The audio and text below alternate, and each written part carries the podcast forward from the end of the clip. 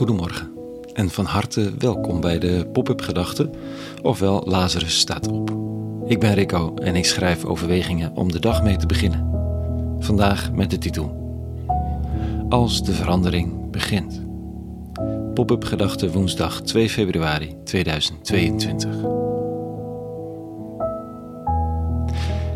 Soms weet je dat het anders gaat worden, of is het je voorspeld.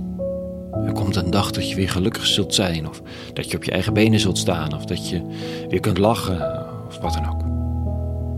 En het is nooit of bijna nooit dat je bewust die dag meemaakt. Is het niet bijna altijd achteraf dat je constateert dat die dag inderdaad geweest is en dat je nu op je eigen, benen staat, benen, Dat je weer lacht of, of dat, wat het dan ook is, dat je hoopt dat het stond te gebeuren. De verandering waarvan je altijd enigszins verwacht dat die met een knal komt, die sluipt je leven in. Of dat je pas na het moment een klik maakt. Oh, dus dit is wat ik hoopte al die tijd.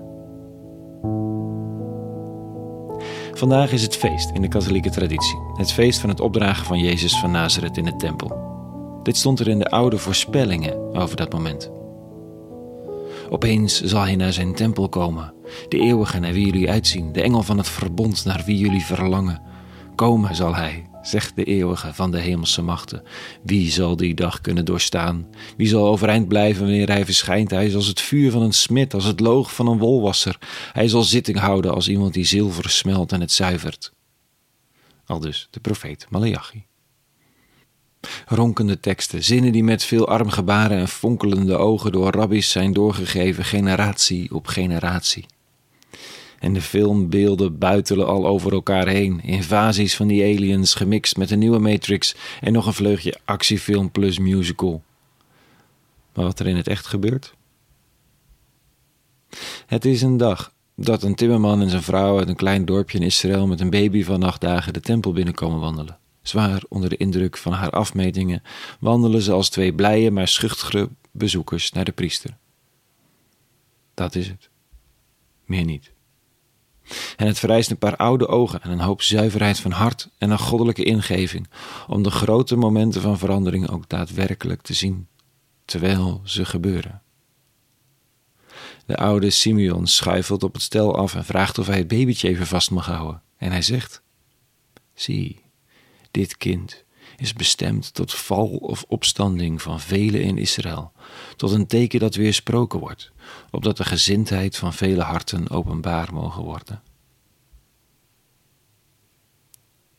Maar hij is de uitzondering. De verandering, de ingreep, de hoop die we verwachten door de voordeur, is al binnengeslopen door het zoldervenster en leeft onder ons. Wie het ziet, die ziet het. Verwachten we de redding van de wereld, klimatologisch op het gebied van migratie of ongelijkheid? Die leeft al onder ons en begon met een gruwelijke executie op Golgotha in het jaar nul, gevolgd door een opstanding. Ja, wie het ziet, die ziet het. Nee, ik zie het ook niet. Zo vaak niet. Maar vandaag, op die dag van de jawel, verschijning van de eeuwige in zijn tempel, in de vorm van twee doodnormale mensen met een baby, begin ik er weer even wat geloof aan te hechten. Wat meer geloof. Dat de verandering die we verlangen al lang onder ons leeft.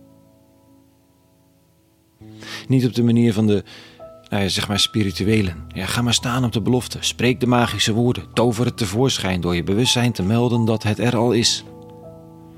Nee, doordat de verandering die je verwacht bij donderslag veel vaker op kousenvoet je leven binnenwandelt. En dat het scherpe ogen vraagt om het te zien. En wie het ziet, die dankt. En wie dankt, laat het binnenkomen. En wie het heeft laten binnenkomen, is deel van de gehoopte verandering.